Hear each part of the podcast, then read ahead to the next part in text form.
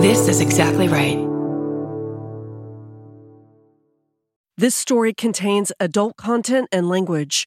Listener discretion is advised.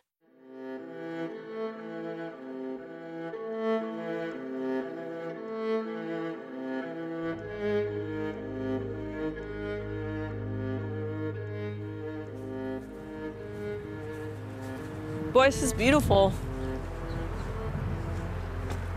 Just be careful. Walter Crawford. See, I think it would be something like this old. Nothing? My daughter and I are walking through St. Patrick's Cemetery number three.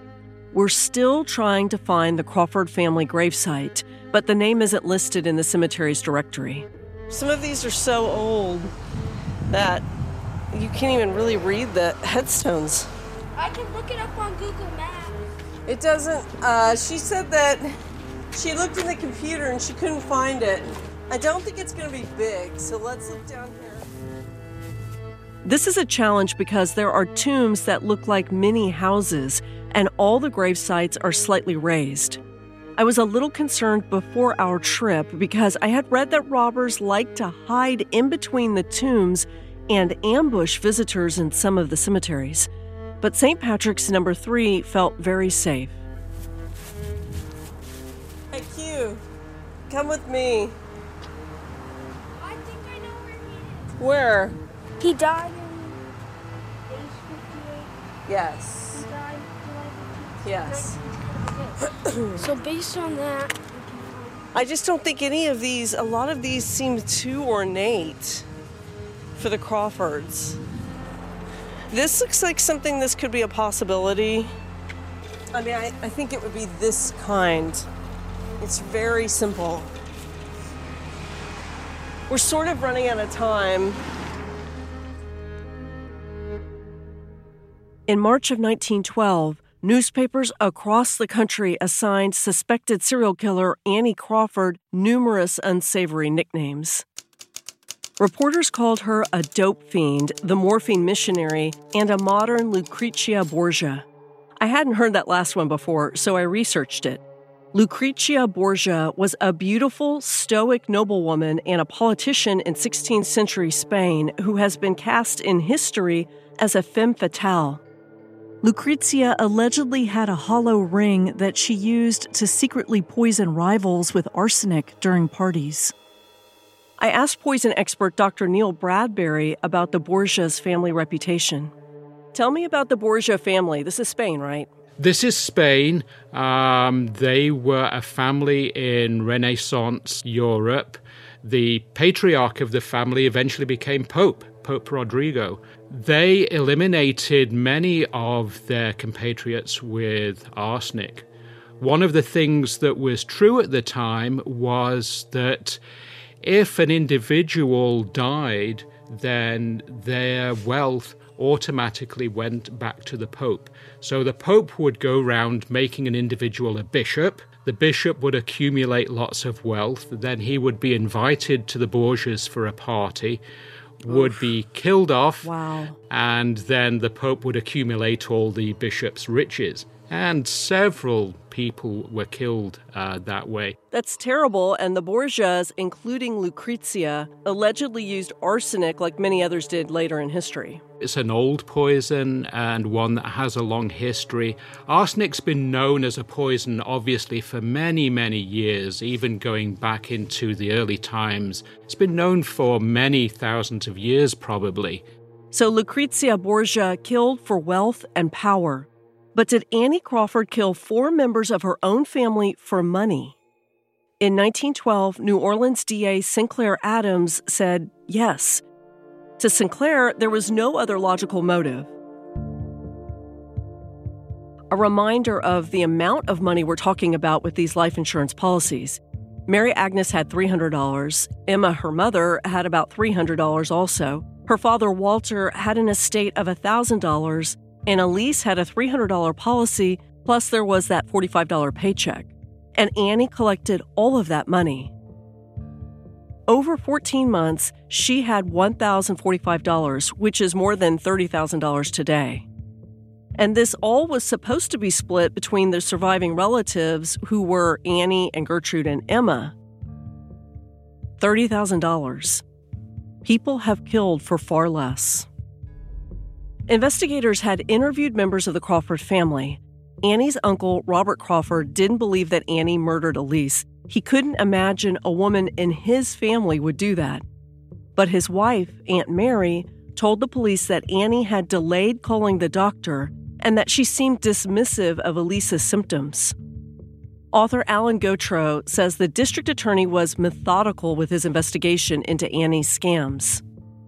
So they start to see motive. Did Elise have a life insurance policy? Wasn't quite sure. But when we look at her checking account, her checking account had been drained.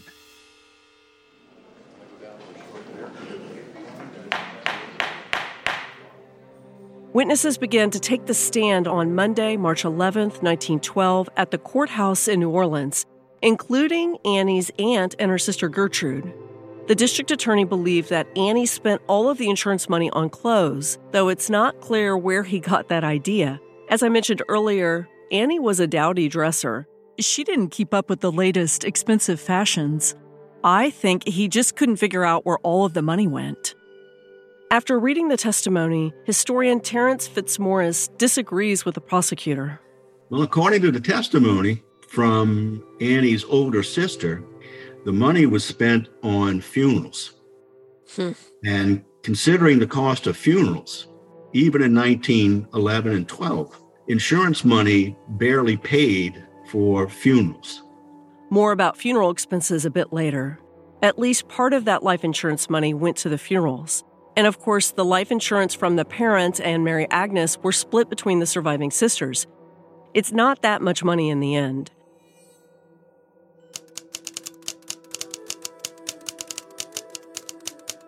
The press described Annie Crawford as pale and frail and a woman of small stature. She appeared to be more like a prim and self conscious schoolteacher than a person with criminal inclinations, and she looked like a schoolteacher in mourning.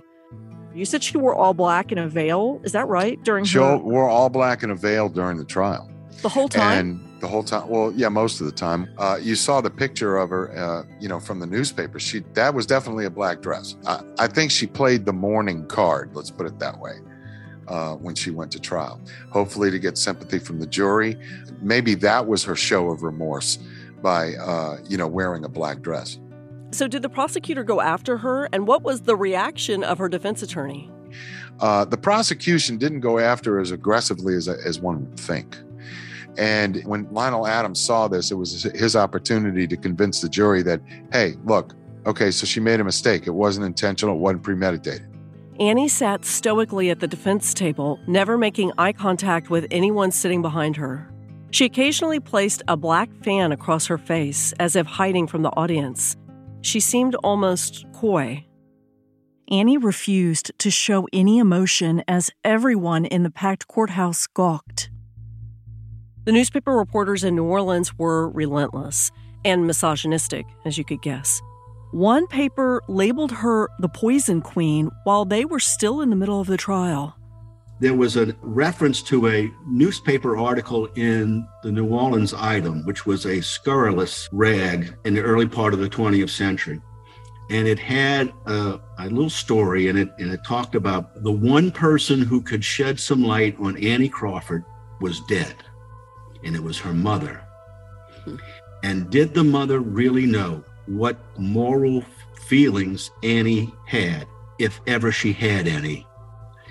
And it was a horrible, vicious depiction uh, without any evidence at all of this. So the press was convicting her before the trial was even over, even in the death of her own mother. It was a terrible thing. And she sued them for that. She sued the New Orleans Item because they had depicted her in such a fashion that she was a moral monster. And this stemmed from also their depiction of her as being anything but attractive, you know, that no man would possibly look at Annie Crawford more than once. You know, she was a spinster and an old maid even before she was 30 years old. Retired law school professor Linda Frost says that there is an inherent bias in the criminal justice system for many defendants. I think it's a risk, really, with criminal justice writ large, that we bring our own impressions and biases to the process. This is not a sanitized environment that isn't influenced by our beliefs and suppositions and prejudices about the world in general. So, sure, people's beliefs on what is possible for a woman to do and what isn't would affect things just as we bring our our biases about racial inclinations and people of education education, people with lower levels of education, all of those things come together to influence the way people perceive a set of alleged facts. Experts in 1912 constructed a narrative for Annie right out of Hollywood. One criminologist said, quote, "The girl was such a victim of morphine that she worshiped the drug with a sort of fanatical reverence, a love so great that she wanted everyone to share it with her." Framing Annie as a drug addict was certainly the most sensational storyline, and she told the police that she was an addict. I suspect that was to explain why she had morphine with her at home. Yet Annie sat calmly in court with no signs that she was on morphine or having withdrawal symptoms. Virtually all observers wondered if she really was an addict. That description seemed off. As the trial continued, the courtroom became very exciting. As Annie sat pensively at the defense table, her attorney and the DA debated each fact loudly, almost violently. These two couldn't stand each other. The prosecuting attorney and Lionel Adams are going at each other constantly. Over what? They're arguing over every little thing. And what happens is if the defendant gets on the stand, it's almost an assured conviction because the prosecution gets free reign. But the defense decided to chance it and they put Annie on the stand. Annie sat quietly in the witness chair, as steady as ever. She removed her veil as the defense attorney began asking questions. She said that yes, she had handled both the morphine tablets and the doctor's medicine at the same time.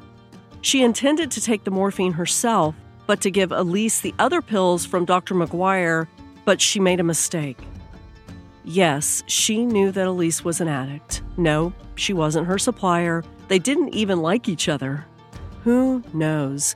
Morphine wasn't difficult to buy in 1910, so a magazine could have been Elise's supplier. And remember, she had a job, so she had the money to buy it herself. Elise likely became addicted when the deaths began in her family, said the police but it also could have been earlier. Her life was so troubled. Annie testified that after Elise fell asleep, she flushed the rest of the morphine pills down the toilet. Annie's testimony was brief but effective, which is unusual. Most defendants don't do well on the stand, which is why they don't often take the stand. Annie was calm and confident and composed, all qualities that the male jurors seemed to respect. She appeared to be non threatening. She made eye contact with everyone. After she finished her testimony, the attorneys continued to call witnesses. Mary gets on the stand and she gave testimony that indicated she suspected Annie's culpability in the death of her sister. Didn't mention about the parents yet. Then there were more tensions in the courtroom as the DA and the defense attorney started to fight, literally they start threatening each other back and forth, and all hell breaks loose in the courtroom. Hmm. And the judge says, Look, you know, this isn't going to happen anymore. And finally, he gains control uh, of the courtroom. Okay, who is next on the witness list? Gertrude Crawford takes the stand again. And she stated that Annie had forged checks to oh, obtain boy. family money that she did not earn. And she insisted that she did not discover that her sister had forged the checks in her name until she was officially accused of murder. So the jury's hearing all of this. And they're combining these statements with the fact that she had given Elise the morphine, mm-hmm. that she uh, was a beneficiary mm-hmm. of the life insurance policies. That was a lot of money because Elise had money from her parents and her sister's life insurance. She got it all. But then now you look at she's writing checks forging checks as well. So money becomes a very strong motive too. Now, does the addiction do that to you? You know, who knows? Gertrude said that Annie took checks from Elise's account and Gertrude's own account, signed their names, and withdrew hundreds of dollars. And Gertrude confirmed that she watched Annie give Elise something in a glass the night before she died. And here's the kicker Annie also had a life insurance policy on Gertrude. And Gertrude told the district attorney that she was afraid of Annie. On the stand, Gertrude said that she never suspected Annie had anything to do with her other sister's death or the deaths of their parents. But Gertrude had said earlier that she was suspicious. So Gertrude was not the most reliable witness. Then the medical examiner took the stand and decided to do something unusual and disturbing to help illustrate something for the jurors. Assistants passed around jars containing pieces of Elise's brain and her spleen to illustrate the damage done by the morphine. It was a gruesome scene. Spectators in the courthouse watched Annie closely as jars moved past her. Not one bit of emotion. And when reporters searched the courthouse for members of the Crawford family, they were disappointed. Unless they were called to the stand, Annie's family chose to stay away from her murder trial. You know, they, they seem to be not wanting to talk about any of this, not wanting to be involved in any of this. So Gertrude and Aunt Mary testified, but everyone else was quiet, like Emma and Uncle Robert. They don't give testimony in any of these cases. They don't they don't appear in the newspapers. They don't say anything. So I, I find them to be uniquely um, missing in action. There's, something wrong with, with that. There were substantial amounts of victim blaming, and the defense attorney tried to claim that Elise was suicidal because she had given her child up for adoption. The prosecutor had previously ordered Elise's body to be exhumed to examine it for evidence of morphine. That's when they discovered that there were huge amounts in her system. But the defense also took the opportunity to have her examined for their benefit. That's when they brought in their experts who discovered that Elise had had a child prior to about 1906, that she was not a virgin. And that was important evidence for the defense to show that Elise had a child out of wedlock. And the defense attorney, Lionel Adams, put Elise Crawford's character on trial. He stated, quote, Elise was morose and despondent because of this dark chapter in her life. She had given allegedly given birth to a child that she gave up for adoption. Now, there might have been some truth to that. Gertrude said that Elise asked her to come to her room the night before she first became sick. Elise handed Gertrude two precious rings and a necklace that she always wore. Elise told Gertrude that she didn't believe she would be alive much longer. Was she hinting to her sister about a suicide attempt? Or was she suspicious of Annie? Elise had first vomited when she returned home from work Thursday night. Perhaps she was going through morphine withdrawal and asked Annie for pills. Annie's defense attorney brought in character witnesses, including a reverend who had visited her in jail as she awaited trial. There was a, a reverend that came in, and he said, and I'm going to quote him he says, I've seen many criminals in the time that I have been chaplain at the state penitentiary in Baton Rouge. That's Angola. Uh, a criminal is always bitter or sarcastic when approached by anyone, even though he is a friend. Annie Crawford is not such a person. She is always just as polite as though she is entertaining someone in her own home, and her manners are polished. The Annie Crawford I knew is a tender hearted girl who is prayerful and fears God. Did she confess? She never confessed, even in jail. Is that right? Was it no? She didn't. She just said she made a mistake. And that was it. She was sorry. Okay. I made a mistake, you know, and there was no real remorse. I mean, she didn't think she did anything wrong. After about two weeks of testimony, the all male jury debated the facts for about 12 hours behind a locked door. They reviewed the evidence the life insurance, the supposed new clothes that the defense said no one had actually ever seen. The jurors considered Annie's strange behavior as well as the four mysterious deaths in about a year in one home. They finally summoned the judge. At 1040 on uh, March 26, 1912, the court reconvened and the jury stood nine to three for acquittal. And the minority Wow. was holding out for a verdict of murder with capital punishment. The jurors couldn't agree, Mhm. and they gave up.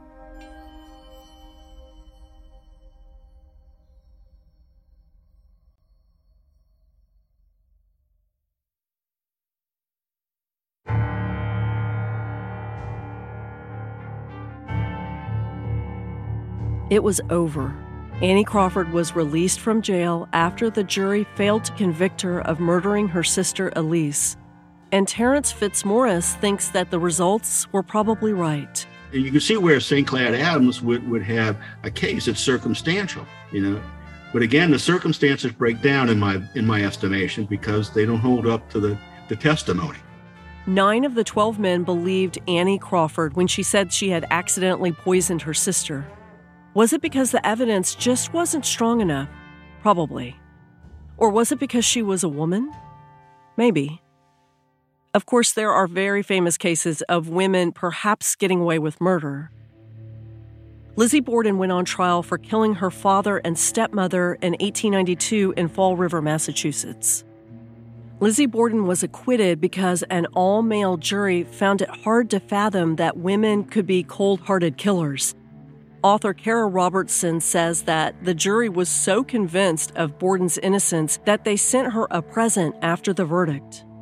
the jury is unanimous on the first ballot and they they actually just sit in the jury room for a while uh, so that they appear reasonably deliberative they find lizzie borden not guilty and they themselves then you know head out of the courtroom and go to a bar where they have a drink because that's they've been um, suffering under enforced temperance during the during the trial uh, and they have a picture taken of themselves and they they present it to Lizzie Borden. What? You know, I think if you put those things together, that that you'd say that this isn't really a case of reasonable doubt for them. This is a this is a case where they were absolutely certain that she was not the murderer, or at least they were not prepared to consider the possibility that she was the killer.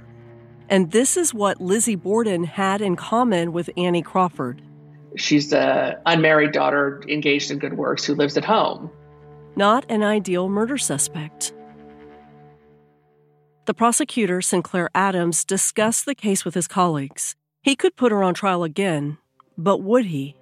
Trials were costly, and it would be a horrible embarrassment for a politically savvy district attorney to lose once again. I still find it hard to believe that she wasn't convicted. Historian Terrence Fitzmaurice isn't surprised at all. Again, in the United States, in the court of law, you must have a reasonable doubt.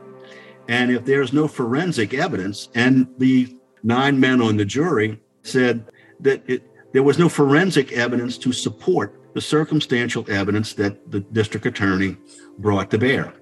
As we talked about earlier, it was possible, and perhaps even likely, that the deaths in her family were just a string of unfortunate circumstances that might not have been that unusual in the early 1900s.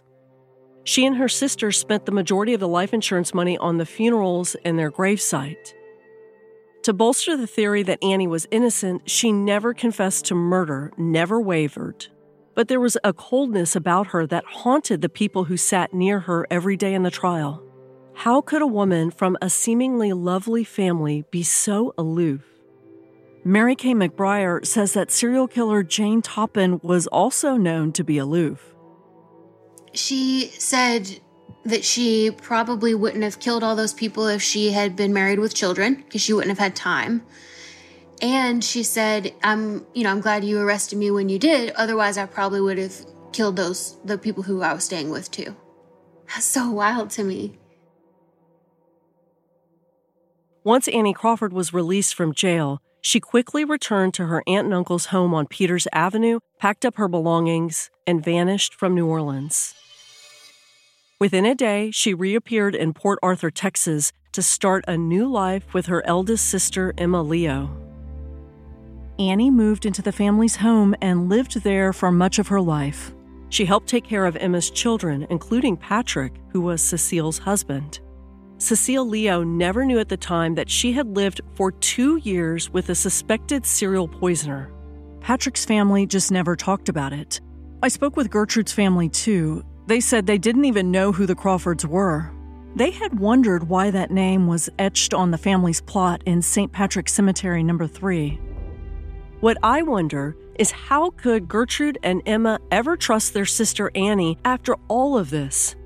Or did those sisters somehow believe Annie was innocent? How was that possible? Annie's niece in law, Cecile Leo, has been thinking about that too. Remember, Cecile was married to Emma's son. She called her Mrs. Leo. I can't imagine that Mrs. Leo would feel safe with her t- taking care of of Edward when Edward was born and when Kitty was born.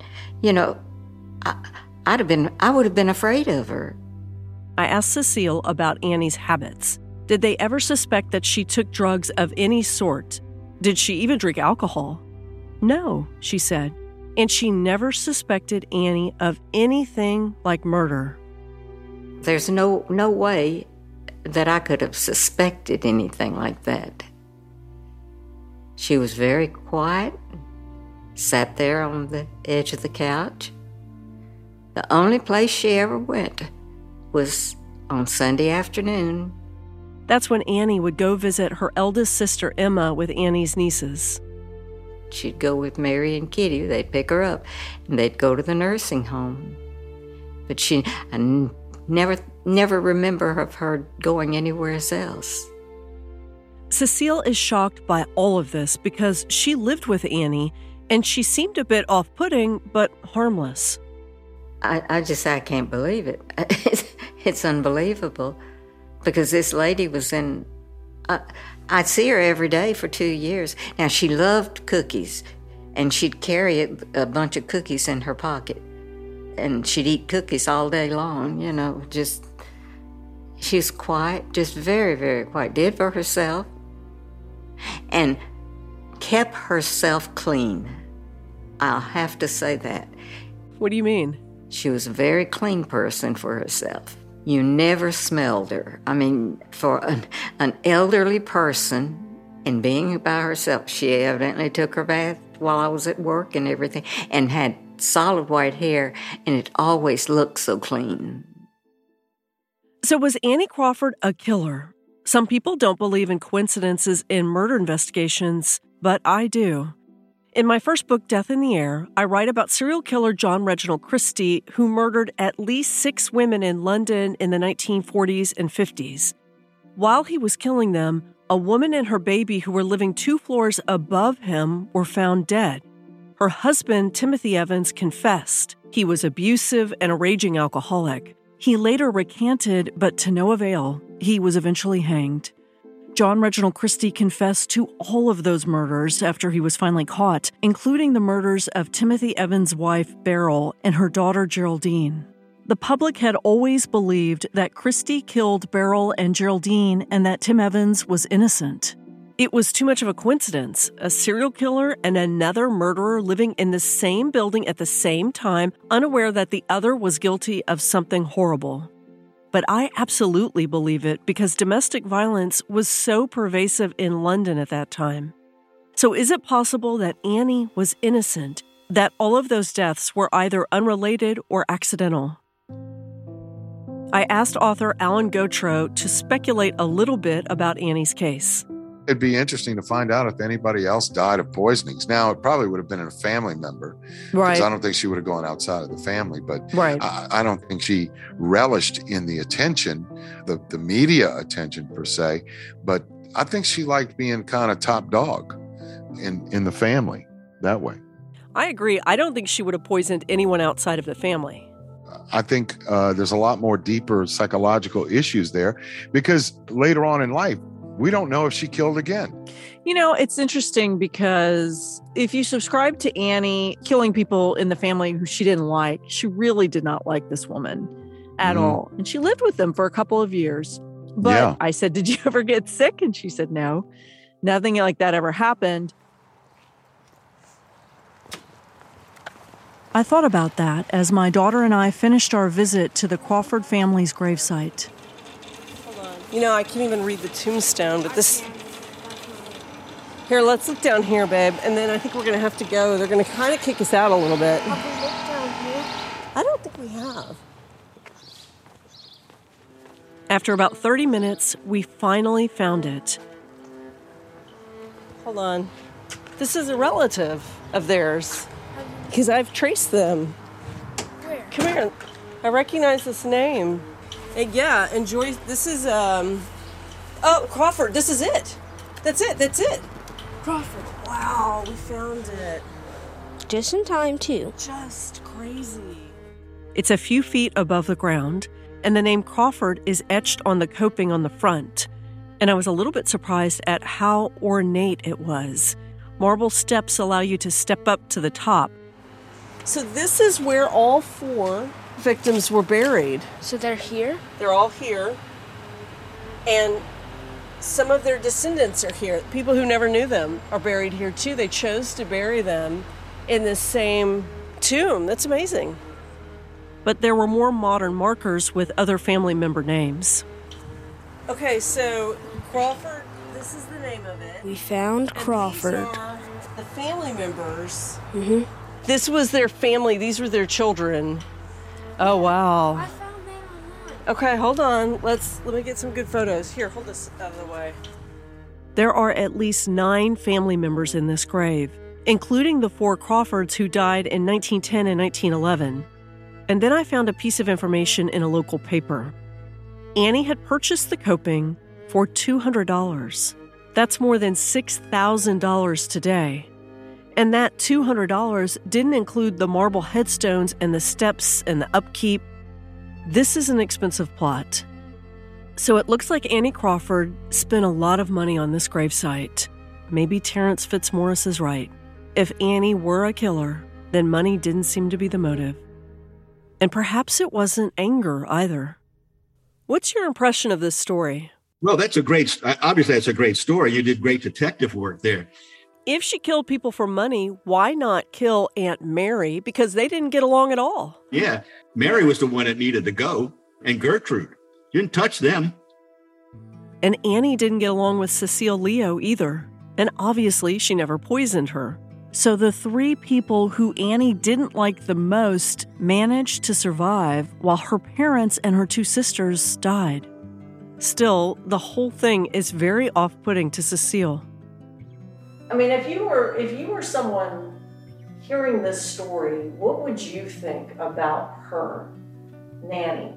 I'd be kind of afraid of her. Luckily, you didn't know. I- what would that? That would have been a knockdown, drag out fight. Wouldn't you think? Right. I don't know that I'd want to move into the house with her. you know, because Pat and I did dis- you know, we had a discussion. How do you know that Pat even knew? Well, I see now now that I don't I can't tell you because I don't know myself how he knew. If if he even knew. Is there a chance he did not know about any of this? Oh, I don't know. I don't know. I just cannot imagine though that I lived with him for 30 years and he didn't mention something about it. Well, it sounds like that your husband was uh, loyal to this family. Obviously, to have this woman move in when he had just was had just been married the year before Mhm. seems like a very kind gesture to me. Yeah. Well, he was loyal to her for true. But she loved him, though she loved Pat. I mean, there's no question about that.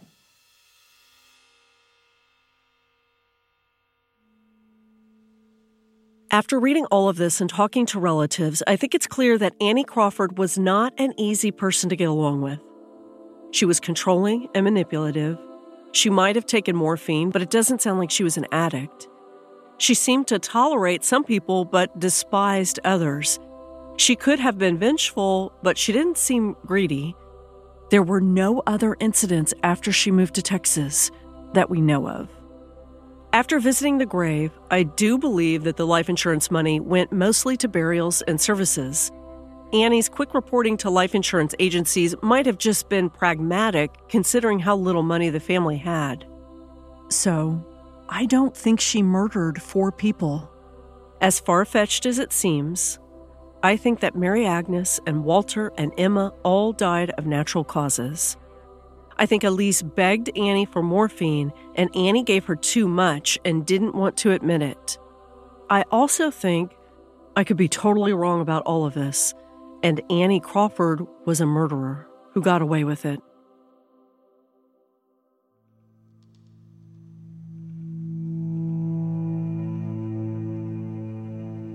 I asked Cecile Leo why Annie finally moved out of the house just a few years before Annie died. Annie was in her 80s at that time. After about two years, we had observed she was wasn't making the trip upstairs very well. She'd fall every now and then. And we had a space heater in the entrance. I had a foyer like and had a space heater there, and she'd get up before everybody else did and she'd light that heater. And this one morning, Pat and I were still we were still sleeping, a bed, uh, you know, upstairs sleeping, and we heard boom.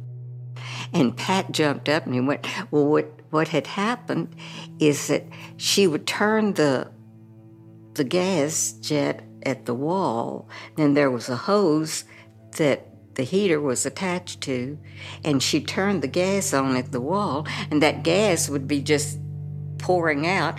And then by the time, and she was slow because she was in her 80s then, and by the time that she'd get to the heater and strike the match, well, that gas would all accumulate.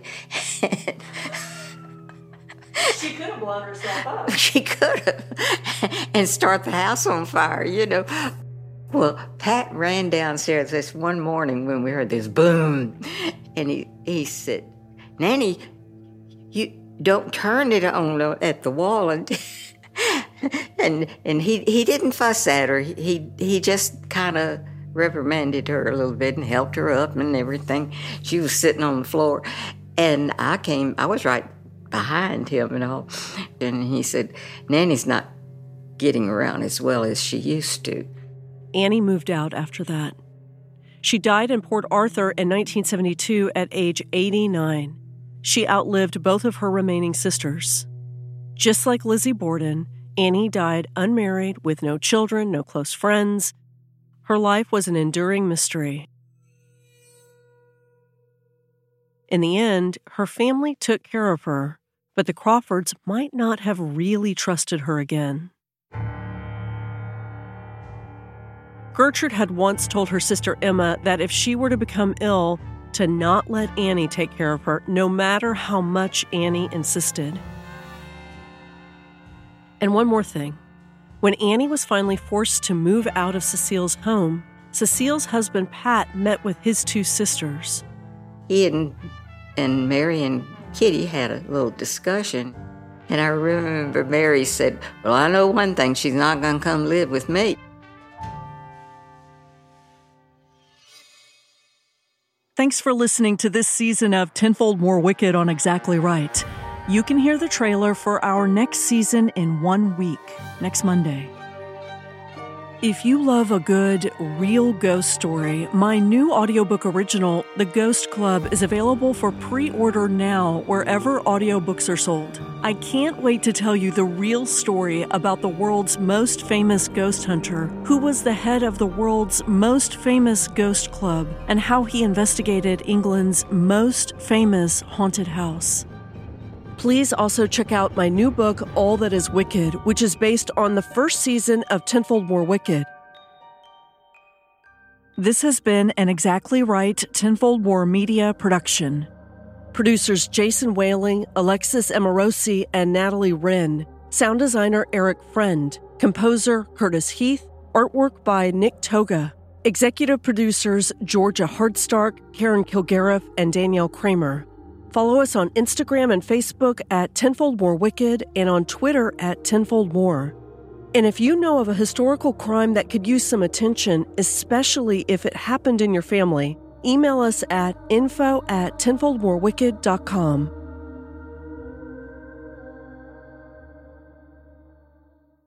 Follow Tenfold More Wicked on Apple Podcasts, Spotify, or wherever you like to listen so you don't miss an episode. If you like what you hear, rate and review the show.